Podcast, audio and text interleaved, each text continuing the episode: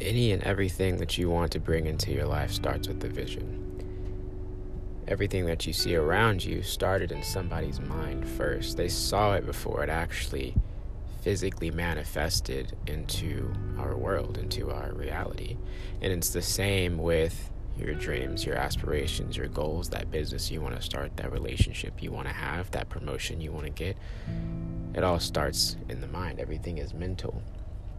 And if you can see it, then it's already yours. I know that a lot of times self doubts pop up. I doubt myself all the time, and it's something that I'm working on, that I know you're working on, that everyone's always working on, on getting rid of these doubts within our being, within ourself. But everything starts in the mind, it starts with the vision. You can see it, it's already been created, it's already yours. Otherwise, you wouldn't be able to even imagine it. Otherwise, you wouldn't be able to see it. It's already there. When we're born, we're closer to the source. That's why, as kids, we have such vivid imagination, such crazy dreams, such weird out of body experiences, lucid dreams, imaginary friends that we genuinely feel like we can see.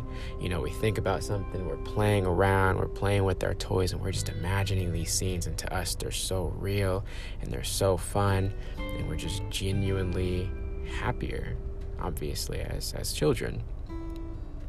And when we're closer to the source and we are children and our imaginations are this strong, that's when our abilities to manifest were also a lot stronger. And as we get older, we tend to lose that due to the government and systems and just with age being tainted by the world, how, at least over here in corporate America, they try to steal your creativity from you. They try to drain this creative power within you. The system is not built for you to win or to expand it's built to keep you in a cage because those that are in power, that 1%, they understand the power as human beings, the power that we as human beings have. And when they understand that power, that's why they want to keep us stifled. So, I guess this podcast episode is a reminder that your imagination alone is powerful. It creates reality. Everything starts within the mind. If you can see it, not only can you achieve it, but it's already been achieved. If you can see it, it's already there, it's already created.